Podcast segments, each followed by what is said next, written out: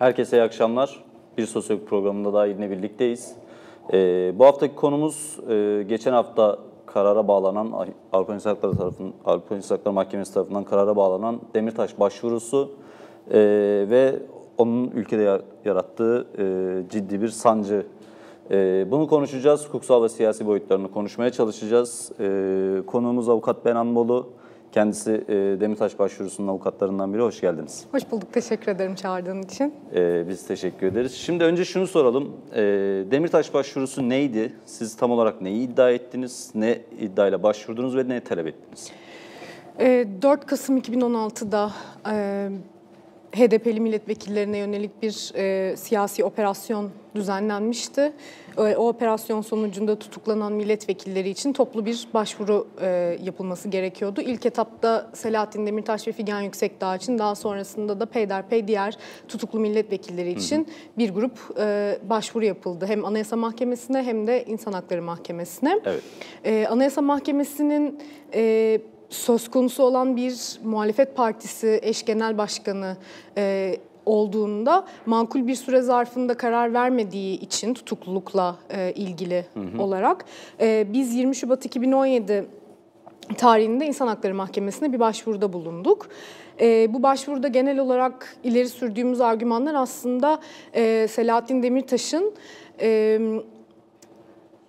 tutuklanmasını gerektirecek makul bir şüphe olmadığı üzerinden e, haksız bir ve hukuka aykırı ve keyfi bir ve en önemlisi de belki e, birazdan da daha detaylı konuşacağız büyük ihtimalle e, siyasi sebeplerle yani onu susturmak ve bir muhalefet partisi lideri olarak cezalandırmak e, amacıyla hı hı. tutuklandığı iddiasıyla bir başvuru yapmıştık özgürlük ve güvenlik hakkından. E, onun dışında yaptığımız başvuruda aynı zamanda e, Anayasa Mahkemesi'nin makul bir sürede bu tutuklulukla ilgili karar vermemesi nedeniyle yine özgürlük ve güvenlik hakkının ihlal edildiğini ileri sürmüştük. E, yani bir muhalefet partisi lideri, eş başkanı olarak özellikle seçim e, döneminde tutukluluğunun devam ediyor olması nedeniyle serbest seçim hakkının ve bu tutukluluğun da genel olarak e, dokunulmazlık altında korunan siyasi ifadeleri kapsamında olduğu için ifade özgürlüğünün ihlal edildiğini iddia etmiştik. Ee, İnsan Hakları Mahkemesi e, 31 Mayıs 2017 tarihinde bir e, politika değişikliğine gittiğini duyurdu. E, bir öncelik politikası değişikliğine. Evet. E, bir hakka bağlı olarak yani sözleşmede düzenlenen, korunan bir hakka bağlı olarak tutuklanan insanların başvurularını öncelikli olarak inceleyeceğini İnceleyim. duyurdu ve buna bağlı olarak sadece Demirtaş başvurusu ya da HDP'li vekiller başvurusu değil, aralarında Cumhuriyet başka e, gazeteciler de olmak üzere e, çok fazla başvuruya öncelik verilmiş Tanıyacağım. oldu.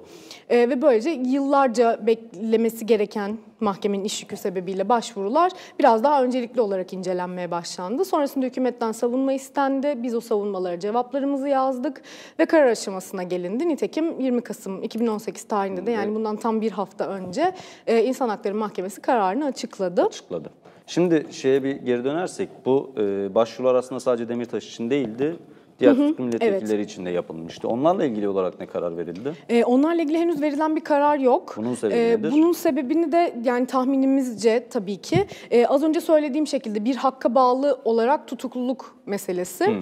Maalesef hem Anayasa Mahkemesi hem de İnsan Hakları Mahkemesi bu süreçte karar verene kadar e, Türkiye yargısı hiç olmadığı kadar hızlı çalıştığı için vekillerin dosyasında e, özellikle istinaf ve yargıtay sürecinde inanılmaz hızlı çalıştığı için diğer dosyalara oranla her iki mahkeme kararını verene kadar çok sayıda milletvekili, tutuklu olan milletvekili artık hükümlü hale gelmişti. Geldiler.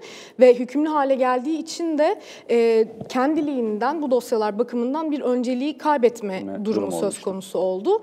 E, tahminimiz bu yönde yani bu nedenle İnsan Hakları Mahkemesi diğer vekillerle ilgili e, kararını henüz vermedi. Dedi. Tabii ki verecek çünkü onlarda da bütün e, dediğim gibi aşamalar e, tamamlanmış durumda. İnsan Hakları Mahkemesi'nin kararı bekleniyor orada da. E, ama neden sadece Demirtaş kararı çıktı? Bizce bu sebeple. Evet. Peki şimdi karara dönelim, e, İHAM kararına. Mahkeme tam olarak neye hükmetti? Ee, önce neye hükmetmediğiyle Başlayalım. başlayayım. Peki. E, çünkü bizim en temel argümanlarımızdan bir tanesi... E, makul bir şüphe olmadığıydı. Yani gerçekten yaptığı siyasi e, açıklamalar hem millet e, Türkiye Büyük Millet Meclisi'nde yaptığı açıklamalar hem dışarıda yaptığı açıklamalar, katıldığı basın açıklamaları, eylemler sırasında söyledikleri ve e, aynı zamanda işte telefon konuşmaları var. E, bazı bazı yerlerde işte yaptığı açıklamalar var. Bunların bir tutukluluk sebebi olamayacağını e, iddia etmiştik biz. E, mahkeme şunu söyledi. E, burada bir hak ihlali olmadığına karar verdi ve bunu söylerken de dedi ki makul bir e, gözlemciyi dışarıdan herhangi bir e, kişiyi durdurup bu insan hakkında böyle böyle suçlamalar var, böyle bir iddianame hazırlanmış.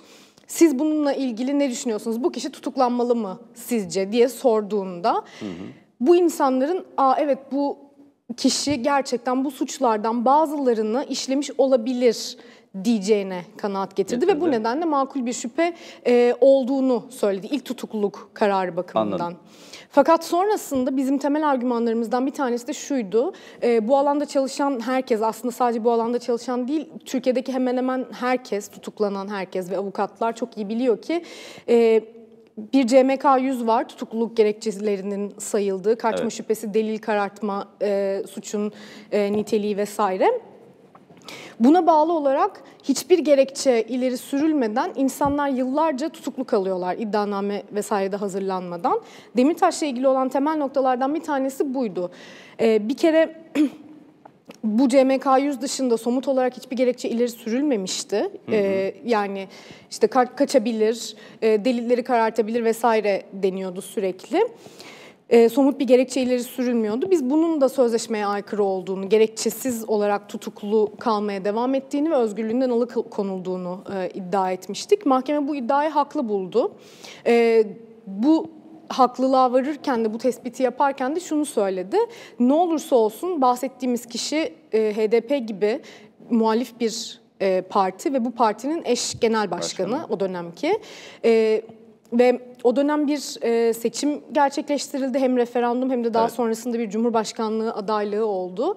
E, bunlar mahkeme bakımından özellikle muhalefet partisi lideri olan bir e, kişi için çok yüksek koruma gerektiren bir alan. E, o yüzden de mahkeme şunu söyledi. E, ne iç hukukta devam ettiren e, yerel mahkemeler ne de bizce burası çok e, önemli bir e, eleştiri ne de Anayasa Mahkemesi bu tutukluluğun devamı konusunda karar verirken bu kişinin bir e, siyasi parti lideri olduğunu, muhalif bir parti lideri olduğunu gözetmedi. Bu seçimlerde bu insanın neden içeride tutulmasının gerekli olduğunu ikna edecek bir gerekçe sunamadı ve bu insan çok uzun bir süre e, 23 ay ve hala da devam ediyor. 23 ay boyunca hiçbir somut gerekçe gösterilmeden tutuklu kalmaya devam, Devam etti. etti. Yani İnsan Hakları Mahkemesi açısından Demirtaş'ın ilk etapta tutuklanması makul olabilir. Fakat bunun özellikle seçim dönemlerinde, referandum ve cumhurbaşkanlığı adaylığı seçimi dönem, seçim dönemlerinde e, devam ettirilmesinin herhangi bir gerekçesinin olmadığını Yeterli bir gerekçe evet, sunulmadan devam sunulmadığını ettiriliyor. ortaya koydu. E, bu dönemde e, çok uzun bir süre Demirtaş'la ilgili e, bir tutuk incelemesi, bir değerlendirme de yapılmadı.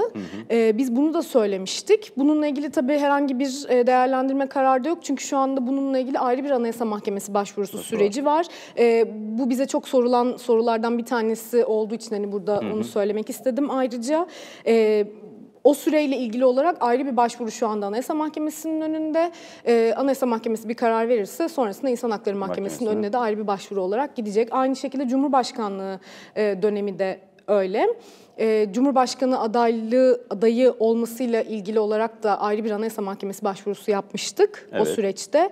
E, Anayasa Mahkemesi ee, orada bizim talebimiz olmadığı halde bazı şeylerden sanki talepte bulunmuşuz gibi e, bize bir yanıt verince Neydi onlar? e, biz tedbir talebinde bulunmamıştık Demirtaş'la ilgili olarak. Tek talebimiz e, seçim hakkı 18. madde meselesi Evet. ve özgürlük ve güvenlikten yoksun e, kılma meselesiydi. Sanki tedbir talep etmişiz gibi tek istediğim şey aslında öncelikli incelemeydi. Çünkü seçimlere girmesi gerekiyordu. Evet. E, ve İnsan Hakları Mahkemesi'nin de tespit ettiği üzere bu insan eğer o seçimlere girseydi birçok şeyi değiştirebilecek nitelikte bir insandı. Bunun üzerine e, vurgu yaparak bir başvuru yapmıştık. Öncelik talebimizle ilgili hiçbir cevap alamadık ama tedbir talebimiz olmamasına rağmen tedbir talebimizi reddettiğine dair bir e, Cevap cevap verildi. gönderildi bize. Onun üstüne de biz herhalde okunmadı bizim başvurumuz. Bir de siz bakar mısınız buna diye İnsan Hakları Mahkemesi'ne gittik. Bunlar bizim dilekçelerimizi okumuyor dediniz. Ondan sonrasında da şu anda ba- başvuru numarası bize iletildi ama henüz herhangi bir hükümete bildirim ya da karar gibi bir e, durum söz konusu değil. Değil. O da Cumhurbaşkanlığı seçimiyle ilgili olan e, başvuruda şu anda İnsan Hakları Mahkemesi'nin önünde. Ama anladığımız kadarıyla bu öncelik kriterlerine uymadığı için öyle bir şey de düşük. Yani öncelikli inceleme kriterlerine Şu anda şey gelmiyor. geçtiği için, seçim dönemi geçtiği için çok belki hani gündeminde Olmayabilir. olmayabilir. Ee, ama hani Demirtaş'la ilgili bir başvuru olduğu için yine de diğer başvurulardan biraz daha önce gündeme alınmasını bekliyoruz. Onun dışında diğer ihlal bulduğu konulardan bir tanesi de buydu serbest seçim hakkı Evet yani oraya meselesi. gelecektim ben de. Bu madde 18 dediğimiz şey nedir? Ee, madde 18'de serbest seçim farklı. Ha, evet, pardon, Önce serbest seçimi anlatayım. Ee, serbest seçimde de söylediği şey şu. e, yani Demirtaş'ın da çok dikkat ettiği şeylerden e, bir tanesi bu. E, en başından beri hem kendisinin söylediği hem de bizim ilk başvurudan sonraki etapta ek beyanlarda vesairede ileri sürdüğümüz şey bu. Bu mesele sadece onunla ilgili olan bir mesele değil. Yani hem HDP'ye yönelik çok ciddi bir saldırı var e, hem de HDP'nin yanı sıra çok fazla muhalif insanlara yönelik bir, Bir saldırı e, var. saldırı var. Mahkemede bunu söylüyor aslında. Sadece Demirtaş'ın tutuklu olması meselesi değil ve onun e, parlamentoda bir faaliyette bulunamaması meselesi değil. Aynı zamanda onun nezdinde ona oy veren seçmenlerin de parlamentoda bir faaliyet yürütmesini Yürütmesi. e, engelleyen bir Yani e, durum bu diyor. Temsiliyet meselesine de giriyor. Ve buradan 18. maddeye gelirsek e, eğer e, yaptığı çok daha geniş bir değerlendirme var. E, o da şu. E, Bizim önce 18. maddeden biraz bahsedeyim. Evet, çok fazla olduğunu- evet çok sadece 18. maddeden çıktı diye dolaşıyor ama ne olduğunu zannediyorum geniş bir kamuoyu merak ediyordur. 18. madde sözleşmede güvence altına alınan hak ve özgürlüklerin sözleşmede belirtilen kısıtlandırma sebeplerinden farklı bir amaçla kısıtlandırılması demek aslında kısaca. yasaklayan bir madde. Evet. Ee, yani siz bir insanı e, sözleşmede öngörülen gerekçeler dışında yani işte kaçarken yakalandı gibi bir durum dışında başka bir üst e, amaçla tutuklayamazsınız. Üst ya da arka plandaki Evet ya da arka plandaki bir amaçla. Bu bizim dosyamızda ileri sürdüğümüz şey siyasi sebeplerleydi. Çünkü özellikle seni başkan yaptırmayacağız kampanyasından e, sonrasında işte çözüm sürecinin sona ermesi ve e, HDP'ye yönelik saldırıların giderek artması, dokunulmazlıkların kalkması vesaire. E, bütün bu süreci bir bütün olarak okuduğunuzda aslında e, Demirtaş'ın ve diğer HDP'li milletvekillerinin tutuklanmasının arka planında e, çok ciddi bir muhaliflere yönelik bir operasyon olduğunu düşünüyor, yani iddia ediyorduk. E, İnsan Hakları Mahkemesi de bu şekilde bir e, değerlendirmede bulundu. Ve orada söylediği şey aslında temel itibariyle şuydu. E, sadece Demirtaş'ın bireysel hak ve özgürlükleri bakımından değil, aynı zamanda bütün demokratik sisteme yönelik de bir tehdit, Tehdit oldu. oldu. Çünkü e, bunun arka planında yatan neden ve bu az önce söylediğimiz işte o hak sınırlandırılmasının e, altında yatan birincil temel amacın bütün o çoğulculuğu boğmak ve muhalif e, hareketi e, özellikle siyasi tartışma özgürlüğünü kısıtlamak olduğunu Ondan söyledi söyledi. İnsan Hakları Mahkemesi. Peki burada başka atıfları var mı kararda? Yani sadece e, HDP'li vekiller üzerinden mi yoksa aynı döneme denk gelen başka aynı algıyı yaratan davalarda oldu Türkiye'de? Yok genel olarak Yani gazetecileri açılan davalar ya da e, tutuklu muhalif e, avukatları açılan davalar. Onlar, Onlar- da benzer şekilde benzer yerlerden topyekun bir muhalefete karşı saldırı olarak yorumlanmıştı. Biz genel olarak onu ileri sürmüştük. Yani sadece bu kişilerle ilgili bir durum yok e, diye. Çünkü 18. madde değerlendirmesi yaparken mahkeme genel olarak üç aşamalı bir değerlendirmede bulunuyor. İlk değerlendirdiği şey aslında ülkedeki yasal e, durum. Onun kötüye gidişi özellikle ifade özgürlüğüyle ilgili meselelerde. E, biz burada hem dokunulmazlıkla ilgili anayasaya aykırı olarak Yok. çıkartılan, yapılan dokunulmazlık düzenlemesiyle ilgili hem de e, ifade özgürlüğünü kısıtlayacak e, uygulamalar üzerinden gitmiştik. İkincisi başvurucunun kendi durumu ile ilgili olarak Evet, kişisel değerlendirmeler, ilgili. kişisel Hı. değerlendirmeler. Üçüncü durumda bunun münferit olup olmadığı yani sadece başvurucuyla ilgili değil de bütün siyasi hareketle ilgili yani onun dışında onun içinde yer aldığı bütün hareketle ilgili olan kısım. Biz o kısmı anlatırken hani hem HDP'li vekiller işte parti binalarına olan saldırılar olabilir, sayısız e, insanın o süreçte gözaltına alınması, tutuklanması, Alması. ceza alması gibi pek çok e, gerekçeyi ileri sürmüştük. Onun dışında tabii ileri sürdüğümüz konulardan bir tanesi diğer e, muhaliflerin de aynı şekilde gördüğü baskılardı. E, ama onlarla ilgili kendi başvurularında zaten ayrı 18 tartışmaları var. Büyük ihtimalle mahkeme onu da değerlendirecektir o başvurularda. E, bu konu aslında Demirtaş'ın önüne yani Demirtaş başvurusundan önce Türkiye'de Şahin Alpay ve Mehmet Altan'ın başvurularında Da ileri sürülmüştü. tartışılmıştı. İnsan Hakları Mahkemesi herhangi bir değerlendirme yapma gereği duymamıştı. Şimdi ilk kez Demirtaş kararında bir değerlendirme yaptı ve 18. maddenin önemli olan kısmı bu başvuru açısından aslında o. İlk defa Türkiye'ye karşı bir 18. madde ihlali çıktı. verilmiş oldu. Zaten 18. maddeye baktığınız zaman ihlallerine bütün mahkeme tarihinden bu yana Demirtaş kararı da dahil olmak üzere sadece toplam 12 ihlalin olduğu bir e, Toplam konu. 12. Toplam 12. E, Gürcistan, Rusya, e, Ukrayna ve Moldova var. Onun dışında geri kalan ağırlıklı olarak tamamen Azerbaycan dosyaları. E, bu ilk kez Türkiye'ye karşı verilen bir madde ve başka bir ilki daha var. Geri kalan bütün e, dosyalarda mahkeme 5. maddeyle bağlantılı olarak bir değerlendirme yapmıştı. Sadece birkaç dosyada işte 6. ve 8. maddede var şimdi yeni çıkan bir e, kararda. Ama ağırlıklı olarak 18. madde 5. madde bağlamında ele alıyordu ve şunu söylüyordu. Özellikle Azerbaycan dosyalarındaki o e, muhalif liderler ve e, insan hakları savunucularına yönelik baskılarda Evet. e, 5.1C altında değerlendirme yapıyordu. Yani Demirtaş'ta ihlal bulmadığı o makul şüphe meselesi üzerinden bir değerlendirme yapıyordu.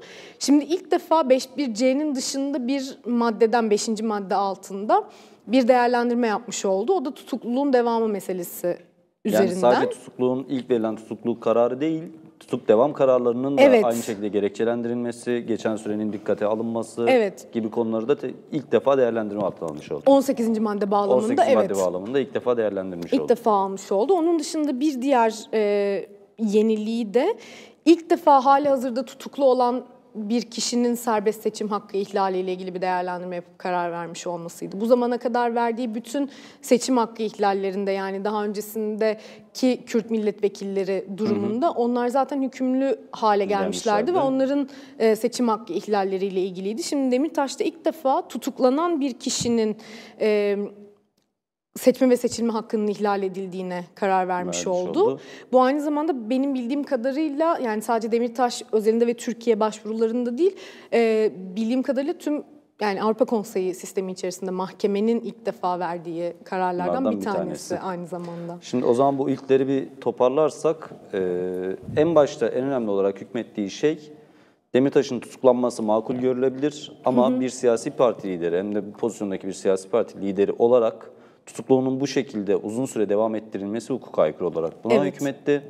E, devamında siyasal özgürlüklerinin konu, e, kullanamayışı konusunda bir ihlal olduğuna hükmetti ve hükümetin yaptığı bu tutuklama ve devamında e, tutuklama sonrası bu kadar uzun sürmesi e, siyasal hakları kullandırmama açısından bir sözleşmenin korumayacağı bir şey olduğuna hükmetti. Ve nihayetinde ilk defa da bir tutuklu e, hakkında bu kararı vermiş Evet. oldu.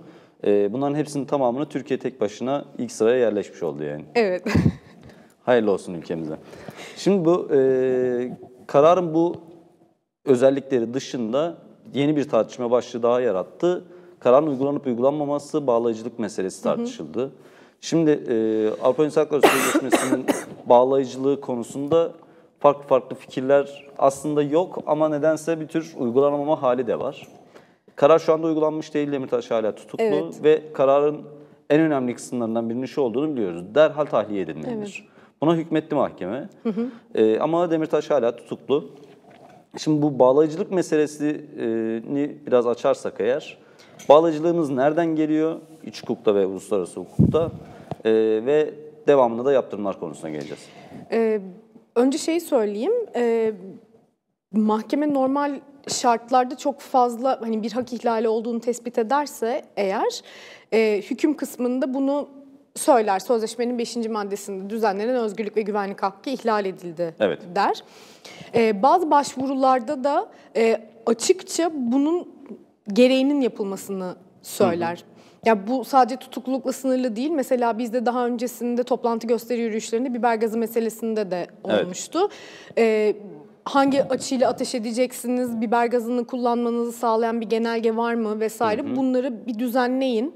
E, toplantı gösteri yürüyüşlerine barışçıl olanlara müdahale etmeyin Etmeyin. gibi bir e, yükümlülük getirmişti. Mahkeme bu yükümlülükleri genellikle sözleşmenin 46. maddesi altında e, yüklüyor bu devletlere. Sözleşmenin 46. maddesinin başlığı da kararların bağlayıcılığı.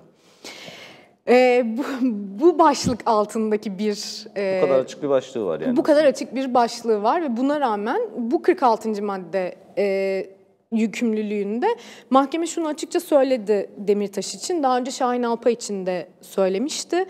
E, bu kişi hakkında eğer yeni bir delil durumu ortaya konulamıyorsa benim kararımdan sonra bu kişinin mümkün olan en kısa sürede tahliye edilmesi gerekiyor. gerekir. Serbest bırakılması gerekiyor. Çünkü bu kişiyi bu karardan sonra eğer ortaya yeni bir delil de e, ve yeni bir durum da ortaya koyamıyorsanız eğer tutmaya devam ettiğiniz her saniye bu ihlallerin yani gerekçesiz olarak bu kişinin siyasi nedenlerle tutulmaya devam ettiği ihlali tespitinin devamı niteliğine gelir.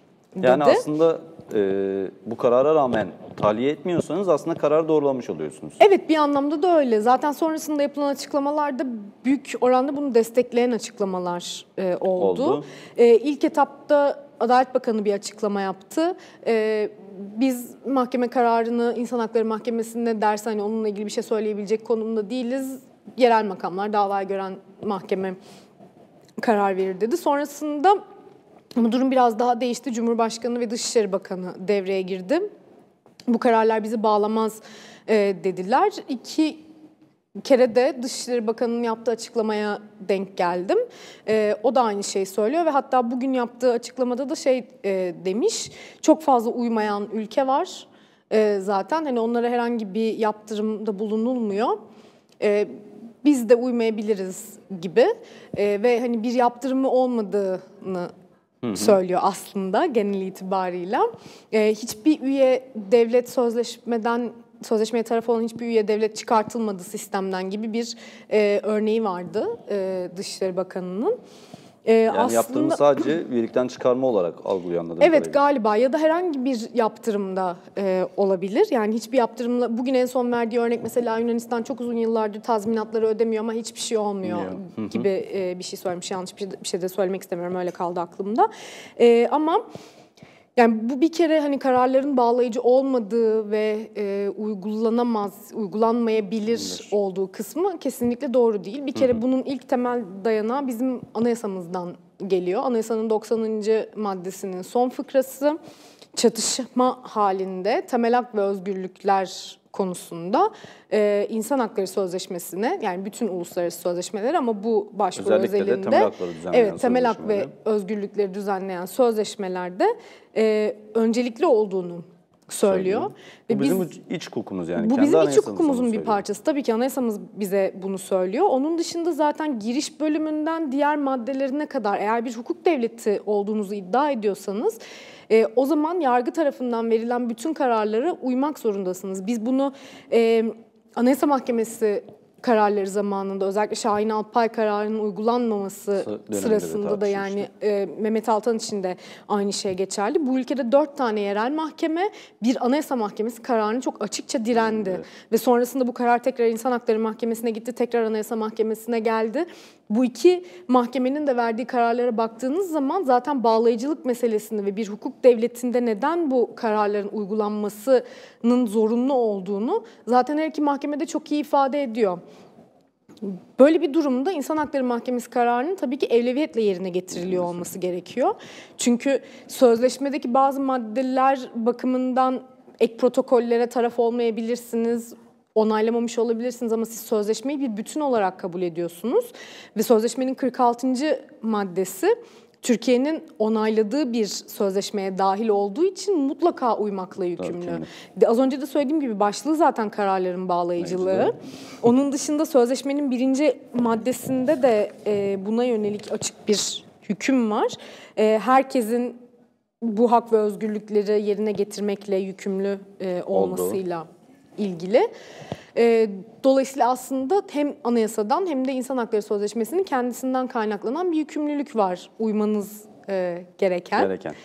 Yani şimdi bu uluslararası sözleşmeler konusunda hani güç dengeleri tartışmaları çok fazla yapılır. Güç dengesi belirler bunları gibi ama aslında uluslararası bir sözleşmenin iki tane vatandaşın kendi arasında yaptığı sözleşmeden pek bir farkı yok diyebiliriz değil mi? Çünkü onlar da bir sözleşme yapıp e, bu sözleşmenin hükümlerini yerine getirmediklerinde bunun belli yaptırımları var. Tabii. Aynı şekilde de devletler de birbirleriyle e, sözleşmeyi imzaladıklarında bunları yerine getirmediklerinde bunların da yaptırımları olacak.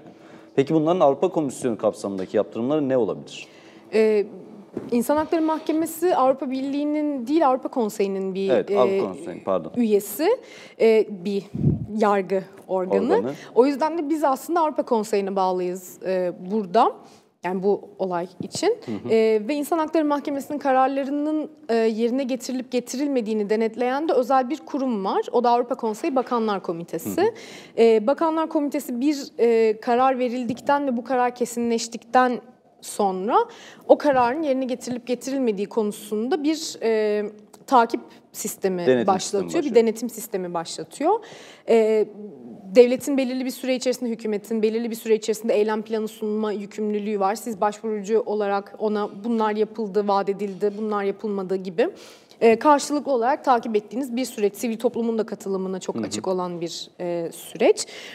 Ee, biz daha öncesinde çok fazla devlet bakımından, Avrupa Konseyi üyesi devlet bakımından aslında bu uygulama meselesini e, tartışıyorduk. Bu zamana kadar e, aslında şu son birkaç yıla kadar Türkiye aleyhine verilen kararların çok büyük bir kısmı sadece şu kadar tazminat ödeyeceksin ya da şu yasal değişiklikleri yapacaksından ibaret olduğu için Türkiye tazminatı ödeyip kenara çekiliyordu ve böyle olunca Kararları da uygulamış kararları oluyordu. uygulamış oluyordu.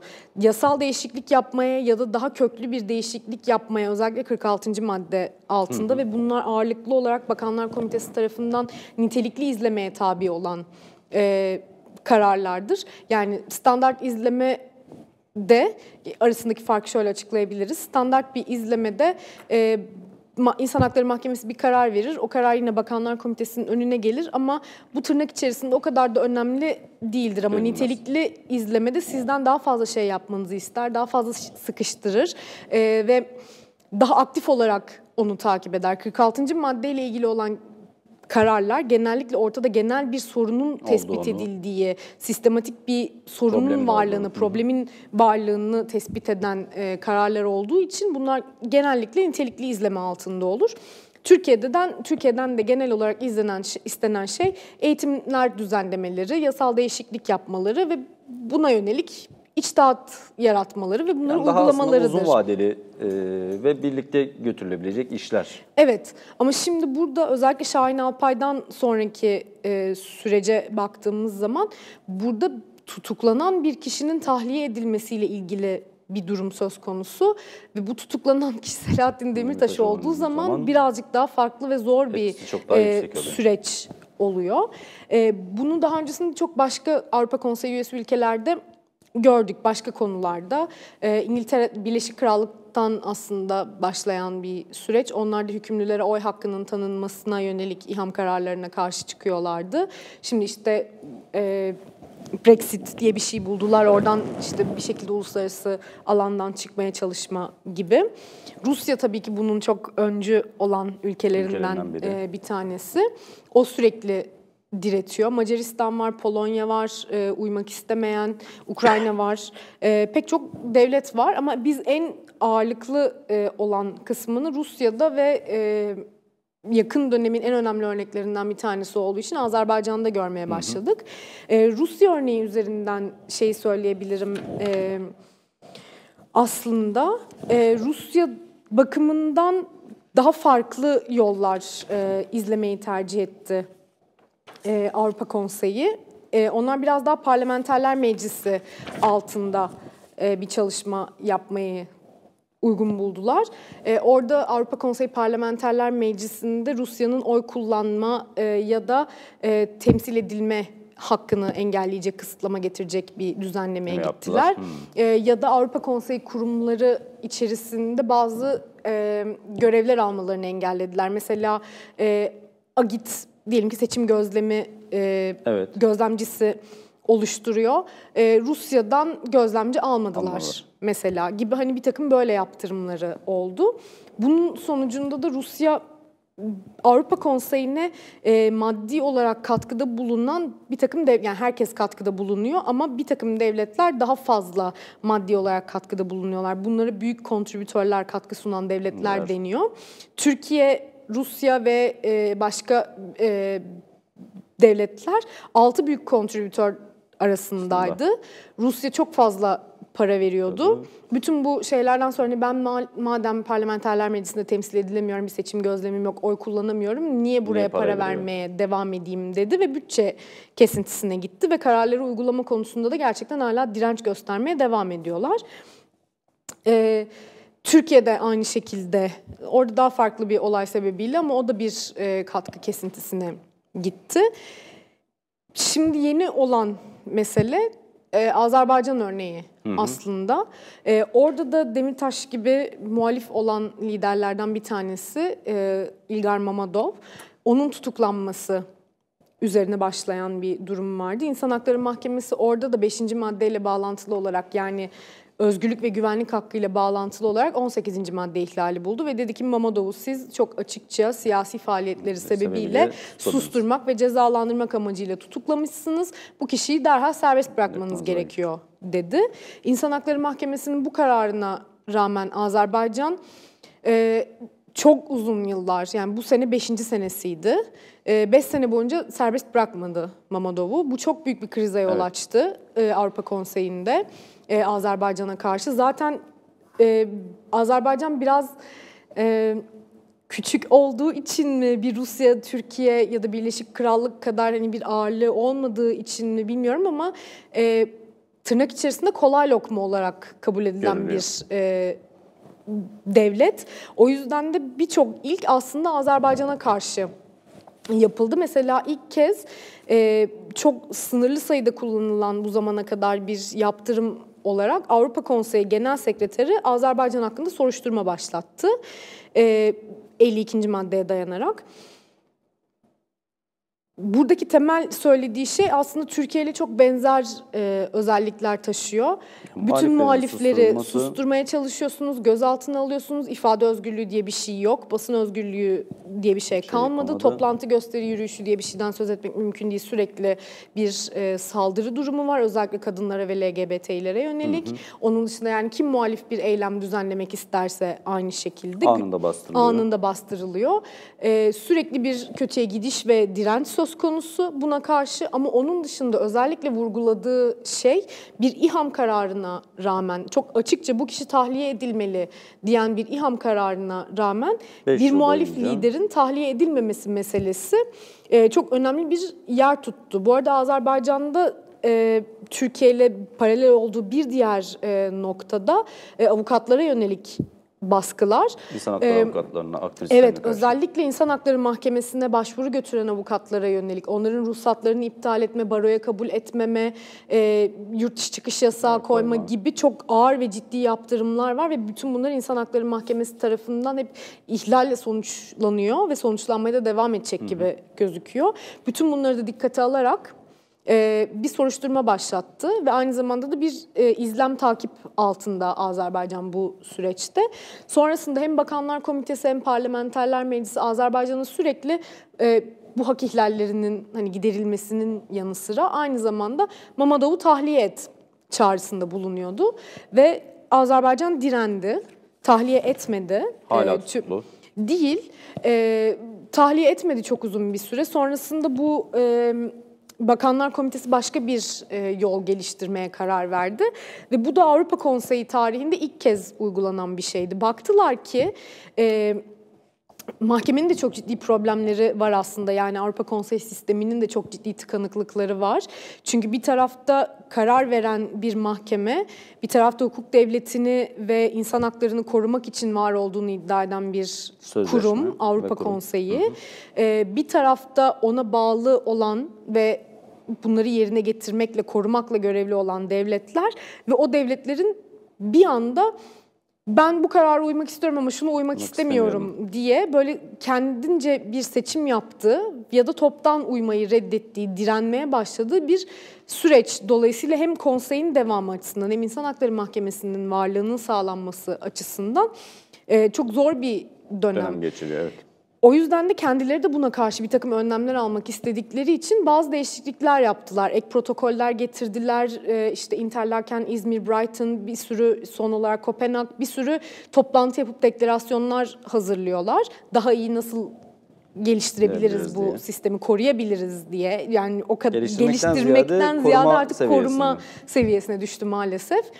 Ee, ve bunun karşılığında sözleşmenin o bahsettiğim 46. maddesine yani kararların bağlayıcılığıyla ilgili olan maddesinin 4. ve 5. fıkrasına bir düzenleme eklendi. Ee, bu düzenlemeye göre hemen onu okuyayım. Ee, eğer İnsan Hakları Mahkemesi tarafından verilen bir kararı yerine getirmemek konusunda bir devlet ısrarcı olursa Avrupa Konseyi Bakanlar Komitesi bir toplantı düzenleyecek ve bu toplantıda o toplantıya katılan temsilcilerin üçte iki oy çokluğu alınırsa eğer bu uygulanmayan kararın uygulanması için yeniden İnsan Hakları Mahkemesi'ne bir başvuru yolu olacak. Yani Yani konseyin kendisi bir e, başvuru hazırlayacak. E, var olan bir başvuruyu tekrar İnsan Hakları Mahkemesi'nin önüne götürmüş olacak. Bir karar alacak Bakanlar Komitesi. Diyecek ki Mamadov'la ilgili sen 2014 yılında böyle bir karar vermişsin. Bu insanı derhal tahliye et demişsin. Biz komitede yer alan kişilerin üçte ikisi olarak e, bu kararın 4 yıldır yerine getirilmiyor, 5 yıldır yerine getirilmiyor olmasından dolayı bir endişe duyuyoruz. Artık sen İnsan Hakları Mahkemesi olarak kendi kararının yerine getirilmemesiyle ilgili bir karar ver Yeniden bir diyor. ihlal Yani kararı. aslında e, bir devleti Avrupa Konseyi'nin bir e, kurumu, bir organı bir devleti İnsan Hakları Mahkemesi'ne şikayet, şikayet ediyor. Ve daha sonrasında İnsan Hakları Mahkemesi Azerbaycan'da da böyle oldu. Ee, Üçte iki, bu arada Bakanlar Komitesi sürekli Azerbaycan'a şey diyordu. Ne yaptın, ne yapıyorsun, hani tahliye edecek misin, etmeyecek misin? En sonunda Azerbaycan şunu söyledi. Tazminatı verdim, daha ne yapabilirim dedi. Ee, ve tahliye etmeyeceğini açıkça ortaya koydu o verilen belirli süreler içerisinde. İhtarda bulunuldu. O ihtar yerine getirilmedi. Sonrasında da böyle bir karar alındı ve e, İnsan Hakları Mahkemesi'ne bir başvuru yapılmış e, Oldu. oldu. E, onun da tarihini söyleyeyim ne zaman olduğuyla ilgili. E, 14 Aralık 2017'de İnsan Hakları Mahkemesi yani bundan Geçen bir sene zamanlar. evet yaklaşık bir sene önce İnsan Hakları Mahkemesi bir basın açıklaması, bir basın duyurusu yayınladı. Ve dedi ki biz Bakanlar Komitesi'nin bu başvurusunu aldık. Bundan sonrasında top bizde, biz karar vereceğiz ne olacağına diye. Bu gelişmelerden e, sonra bu yaz Mamadov'un tutukluluğunun 5. yılında, daha doğrusu İnsan Hakları Mahkemesi kararının 5. yılında e, Mamadov'u bir anda serbest bıraktı Azerbaycan. Aynen. Ve şu anda tartışılan konulardan bir tanesi şu, serbest bırakmış olması İHAM kararını etkiler mi, etkilemez mi meselesi Yani konusuz mu kalır? konusuz mu kalır? Ama bir, bir taraftan da baktığınız zaman sonuçta 4 yıldır en azından uygulanmayan bir karar var. Bir insanın haksız yere tutulmaya devam edilmesi durumu var. O yüzden İnsan Hakları Mahkemesi'nin en azından karar vereceğini tabii ki bu aşamada e, biliyoruz. Vereceği kararın ne olacağı işte çok büyük bir e, etki olacak. E, çünkü şunu söyleyebilir. E, Fazladan tazminat. yani gerekli tedbirlerin alınması için eğer bir ihlal bulursa tekrar Bakanlar Komitesi'ne e, göndermesi durumu var. Böyle bir durumda zaten hani artık tahliye olduğu için bir Anlamı durum- bir anlamı kalmamış olacak ama en azından bu yol işletilmiş e, olacak ve kullanılmış olacak. Yani devletlere verilen de bir gözdağı aslında bu. Hani biz size bunları bunları yapabiliriz gibi. E, Ama o yüzden hani önemli bir araya bir gireyim. Nihayetinde böyle bir kısır döngüye girmiş gibi anlıyorum ben. Çünkü Bakanlar Komitesi e, uygulatamadığı bir mahkeme kararının şikayetini yine aynı mahkemeye yapıyor. Evet. Bu mahkemenin kendisinin bir kolluğu ya da bu karar uygulayıcı başka bir mekanizması yok. Yine oradan başka bir ihlal kararı çıkaracak. O ihlal kararını da uygulamadığında e, bu sefer sonsuz bir döngüye girmiş Aynen olacağız. öyle. Yani problemlerden bir tanesi de o aslında. Ee, bir ihlal bulmazsa da aynı şey olacak. Tekrar Bakanlar Komitesi'nin önüne gelecek. Bu sefer dosya kapanacak. O Evet. insan haksız yere tutuklandı ve 4 yıl boyunca daha tekrar tutuklu kalmaya devam ettiğiyle kalmış, Kalmış olacak, olacak. aslında. Yani bir anlamda Çavuşoğlu'nun söylediği şey hani herhangi bir yaptırım yok e, meselesi. En fazla ne yapabilirsiniz dedi yani. Yani bunun bir sonucu e, olarak şey durumu var. Avrupa Konseyi statüsünün 8. maddesi var. Bu e, kararlara uymayı reddeden devletlere karşı getirilen yaptırımlardan bir tanesi. Bu Rusya'da olduğu gibi oy kullanma ya da işte ne bileyim seçim temsilcilerini göndermeme gibi de olabilir. E, üyeliğin askıya alınması Nasıl da olabilir, olabilir? üyelikten çıkartma da olabilir. Şimdiye kadar hiçbir örneği yok hiçbir ama örneği olmadı bunun. O yüzden zaten bu Mammadov kararı biraz daha e, önemli. Çünkü İHAM burada bir ihlal tespit ederse ve bunu tekrar Bakanlar Komitesi'ne gönderirse bunun sonuçlarından bir tanesi o üyelikten çıkartma olabilir. Şu anda 18. madde çalışan e, akademisyenlerin ve avukatların yurt dışında ta- yani tartıştığı konulardan bir tanesi bu. Çok yeni bir alan olduğu için henüz hiçbir çok örneği yok. öngörülemez bir mesele. Dahası diyelim ki Azerbaycan'la ilgili gerçekten böyle bir ihlal kararı bulundu ve dendi ki oy kullanma hakkını vesaire askıya alıyorum ya da e, Avrupa Konseyi'nden çıkmana karar veriyorum. Bunun diğer devletlere uygulanıp uygulanmayacağı meselesi çok büyük bir, Bir problem e, belirsizlik. çünkü Azerbaycan'a uygulamakla Evet, Rusya'ya, Rusya ya da Türkiye'ye Türkiye'ye uygulamak aynı şey, değil. değil. Zaten tartışmanın en başında olan doktrindeki tartışmalardan bir tanesi bu. Ee, 2014'ten beri yanlış hatırlamıyorsam var olan bir madde. Neden 2017 yılında uygulanmaya karar verildi ve neden Azerbaycan seçildi? Hani önümüzde daha fazla e, hak ihlali olan bir evet daha fazla devlet vardı. varken neden Azerbaycan seçildi ve bundan sonrasında da mesela Bakanlar Komitesi'nde o üçte iki çoğunluk meselesi bunu Rusya'ya karşı alabilir misiniz? Türkiye'ye karşı Karşı alabilir alabilir misiniz? misiniz? Bu çok büyük bir e, soru. Soru. Çünkü bir taraftan da ne olursa olsun Bakanlar Komitesi siyasi temsilcilerden oluşan, Oluşuyor. siyasi bir organ insan hakları mahkemesi gibi tam Nihayetinde anlamıyla tarafsız ve bağımsız değil. gönderdiği- Aynen öyle. O yüzden de tekrar bu yolun başka bir devlet tarafından bu kadar kolay uygulanabilir olup olmaması meselesi de bir tartışma. Hatta Ama belki ileri götürelim. Diyelim ki Almanya'da böyle bir durum var. O durumda herhalde tamamen kitlenecek. Almanya, Fransa, İngiltere gibi. e, Sanırım orada biraz daha bakacağı şey mesela bununla ilgili e, Başak Çalı'nın bir makalesi var insan hakları hukukçusu Koç Üniversitesi'nde ve Berlin'de bir üniversitede. E, Başak Hoca'nın geliştir yani sorduğu sorulardan bir tanesi aslında bu. Birleşik Krallık da e, bu kararlara uymaya direniyor. Ama Birleşik Krallık bakımından ona biraz daha iyi niyetli bir devlet muamelesi yapılıyor. yapılıyor. Ama Azerbaycan konseyin kötü İyi çocuğu, yaramaz çocuğu. O bir şey yaptığı zaman, bir karara uymadığı zaman ona karşı çok daha Çok daha direkt olarak hızlı bir 18 şekilde ihlali verebiliyorsun. Evet, bir yaptırımda bulunabiliyorsun. O yüzden e, biraz daha sanırım hem Bakanlar Komitesi'nin hem konseyin hem de e, İnsan Hakları Mahkemesi'nin biraz daha baktığı şey genel olarak bir demokrasi tehdidi olup olmadığı. Olmadığı. Yani çünkü e, Azerbaycan'ın diktatör demek, demokrasinin olmadığı bir ülke demek tabii ki Birleşik Krallığa göre kat be kat daha kolay, Kolay yani ve zaten kıyas aslında. evet kıyas kabul etmeyecek bir durum. Ee, ama mesela bunu Rusya'ya ya da Türkiye'ye de aynı rahatlıkla yapabilir mi? İşte onu O göreceğiz. Peki sadece Avrupa Komisyonu, e, Avrupa Konseyi'nin e, yaptırım kararları için mi söyleniyor bu yoksa Avrupa İnsan Hakları Mahkemesi'nin verdiği kararlar için de mi? Yani ihlal kararlarında da aynı etkinin olduğu söylenebilir mi? Ya da böyle bir tartışma var mı? Ee, var aslında işte bu az önce söylediğim Başak Hoca'nın Evet, Başak Hoca'nın verdiği örnek aslında bu yani 18. maddeyle ilgili baktığınız zaman e, çok belirli devletler yani gerçekten işte şimdi Türkiye'de aralarına girdi. Moldova, Ukrayna, Macaristan, Azerbaycan, Macaristan yok. Macaristan Ee, yok. E, Rusya bu devletler Devletler. aslında baktığın zaman.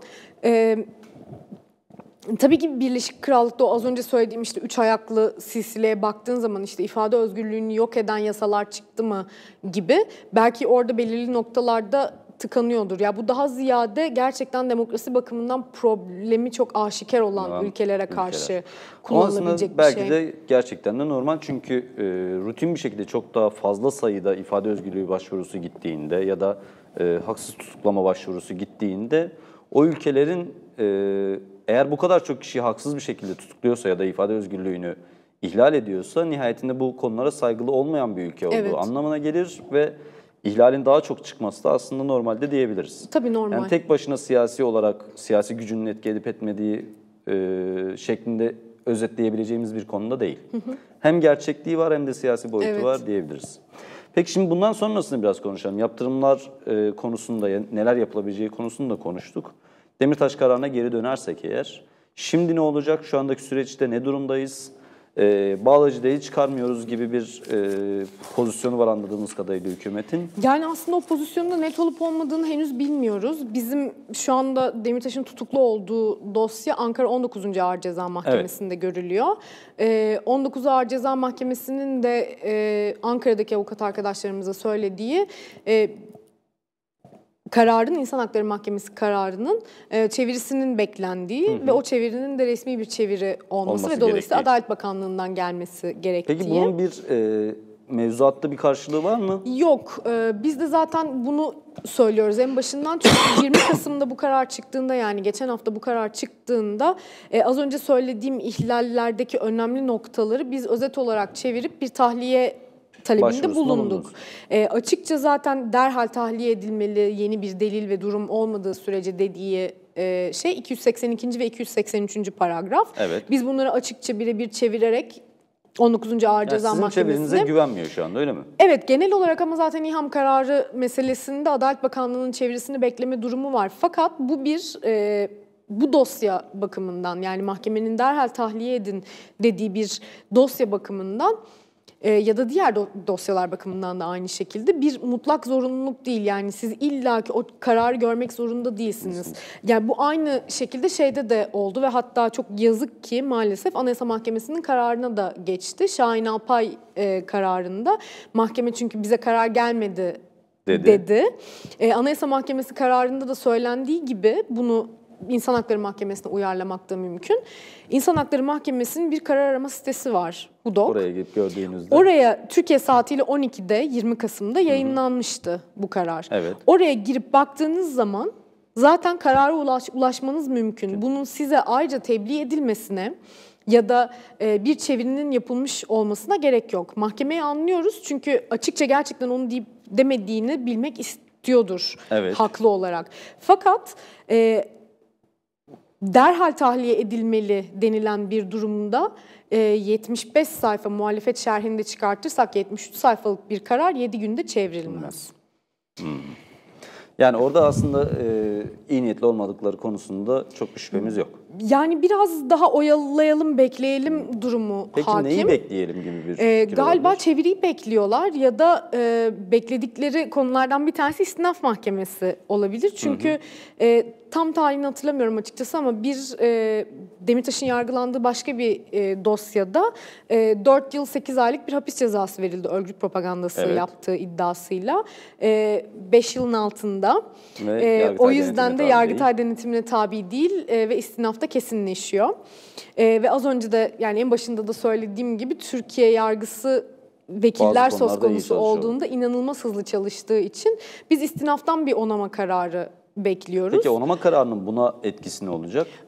Öyle bir durumda tabii ki hükümlü hale gelecek Gelecek. ve mahkemenin o 282 ve 283. paragrafta söylediği derhal tahliye edinin ön şartı olan yeni bir delil veya durum, Durum olmadığı olmaması. sürece dediği durum aslında bu olmuş olacak. Yeni bir durum Ee, oluşmuş Yeni bir olacak. durum olmuş olacak. hüküm aldı, kesinleşti evet, ve onu infaz ediyorum evet. duruma gelecek. Artık bir tutukluluk durumu olmayacak, bir hükümlülük durumu olacak. Kendi yargılandığı Ankara 19'dan tahliye olacak olsa bile Dahi yani normalde bir hüküm, hüküm durumu olduğu için tabii ki tahliye edilemeyecek. Peki bu durumda e, aslında bu tek başına şeyi ortadan kaldırmayacak. E, İHAM kararındaki e, siz bu kişiyi siyasi sayıklarla tutukluluğunu devam ettirdiğiniz Evet. tespitini ortadan kaldırmayacak. Bunun peki e, bahsettiğimiz sürece olan etkisi ne olur? Yani Demirtaş'ın tahliyesi konusunda. İşte hükümlü hale gelirse onu ne kadar uygulayabiliriz açıkçası bilmiyorum. Eğer mahkeme şeyi söylemiş olsaydı e, makul şüphe yoktur burada e, demiş olsaydı, Olsaydı. şimdi 18. maddeyle ilgili çok bambaşka yeni gelişmeler de var. Yani mesela bu Mamodov örneğinde ya da Azerbaycan'daki diğer e, siyasi tutuklularla ilgili olan durumlarda mahkeme karar verene kadar ya da Azerbaycan bu kararları yerine getirene kadar o kişiler hükümlü hale gelmiş Verilmiş oluyor. Şimdi orada devam eden 18. maddeyle ilgili tartışmalardan bir tanesi de şu. Bir kişinin en başından itibaren siyasi sahiplerle tutuklandığını tespit eden bir mahkeme, bir durum varsa eğer ortada Bu tüm süreci bu tüm sürecin adil olmadığını gösterir. Gösterir. Dolayısıyla bu bir yeniden yargılama sebebi olmalıdır diye bir tartışma var ve şu anda bununla ilgili Bakanlar Komitesi'ne yapılmış bir takım başvurular Var, var. Ee, bizim 5-1 ile ilgili beklediğimiz yani makul şüphe ile ilgili beklediğimiz karar buydu. Eğer böyle bir karar verilmiş olsaydı yani makul ilk etaptaki Tan tutukluluğundan itibaren bir makul şüphe yoktur e, denilseydi biz hemen beraat talebinde bulunup ondan sonrasında da bir hüküm verilmesi durumunda bunu yeniden yargılama Yargılama. konusu yapmayı düşünmüştünüz. düşünüyorduk. 5.1c'den tabii ki bir ihlal çıkmadığı için şimdi bu yani yola başvurabilir miyiz? Evet. makul olduğu İlk- konusundaki evet. karardan sonra bu yola başvurulup başvurulmayacağı Evet biraz şüpheli. tereddütteyiz açıkçası hani olabilir mi olmayabilir mi diye. Şimdi önümüzde bir takım başka yollar var. Bugün Anayasa Mahkemesi başvurusunu yaptık. Evet. 7 gün boyunca e, çevirinin gelmemiş olması meselesi aynı zamanda yapılan açıklamalar sanki kararı uyulmayacakmış gibi, gibi. yapılan e, açıklamalar e, sebebiyle e, Anayasa Mahkemesi'nin şimdi makul bir sürede karar vermesi gerekiyor tekrar. Çünkü Şahin Alpay'da da yani hızlı sayılabilecek bir e, süre içerisinde yeniden karar vermişlerdi. Biz onu da emsal göstererek aynı şekilde Demirtaş için de çok hızlı bir şekilde bir karar vermeleri e, Yani gerektiğini tedbir istedik. mi? Tedbir istedik ama açıkçası yani orada bir karar verir mi tedbirle ilgili hani onu çok da emin çok değiliz. da emin değiliz. Ee, sadece hani biz Anayasa Mahkemesi'ne çok öncelikli bir durum söz konusu. Ortada bir insan hakları mahkemesi kararı var. Derhal uygulanması gereken. Çünkü burada şöyle bir e, ayrım var. E, karar henüz kesinleşmedi gibi bir takım böyle yorumlar da birazdan e, soracağım. görüyoruz. Karar kesinleşmedi. Bu doğru. Çünkü İnsan Hakları Mahkemesi kararlarının kesinleşebilmesi için hükümetin ya da başvurucunun 3 ay içerisinde bu karara itiraz etmemiş Olması olması, gerekiyor. gerekiyor. Yani kararın Yani kesinleşmesi için Cumhurbaşkanı'nın tek hakim, tek yargı gibi bir e, itirazının aslında teknik bir karşılığı da var. 3 ay içerisinde bir şeyin olmaması, itiraz edilmemiş olması, Olması yani gerekiyor. e, bir kesinleşme olması gerekiyor. E, fakat burada e, kesinleşmeyi kesmeyecek bir şey var. Derhal tahliye Evet. Meselesi. Çünkü 3 aylık kesinleşmeyi beklerseniz mahkemenin zaten haksız yere tutukluluk devam ediyor. Bu da 5 özgürlük ve güvenlik hakkına ve 18. maddeye aykırıdır e, tespitinin devamı niteliğinde olmuş oluyor. Yani o ihlal devam ettirmiş oluyorsunuz. Yani tutukluğun haksız bir şekilde devam ettiği konusundaki karar itiraza tabi değil. İtiraza tabi Ama bu durumda ama e, derhal e, tahliye edilmesinin önünde bir engel değil. engel değil. Tamam. Yani siz şunu yapabilirsiniz, e, hükümet bunu yapabilir, e, Demirtaş'ı tahliye edebilir ama sonrasında bu karara itiraz, İtiraz edebilir 3 edebilir. ay içerisinde. Büyük dairenin verdiği, vereceği karara göre e, tahliye konusunda yeni bir karar verilene Tahliye kadar ile ilgili bir şey olmaz büyük ihtimalle yani çünkü o hemen sonuçlandırılması ile ilgili hüküm kısmı ile ilgili bir durum. Sadece eğer bir itiraz olursa ve mahkeme bunu ciddi görürse pardon biz 18. maddeden ihlal bulmamamız gerekiyormuş ya da hani aa hakikaten de gerekçeler varmış biz görmemişiz demesi gerekiyor. Hani o sadece ona etki edecek bir durum olabilir burada. Ee, dediğim gibi 3 ay içerisinde her iki tarafında itiraz e, hakkı var. Zaten hükümetin bunu kullanacağını Çavuşoğlu'nun açıklamalarından Bundan anlıyoruz. anladık, Dışişleri evet. Bakan, Bakanı'nın açıklamalarından.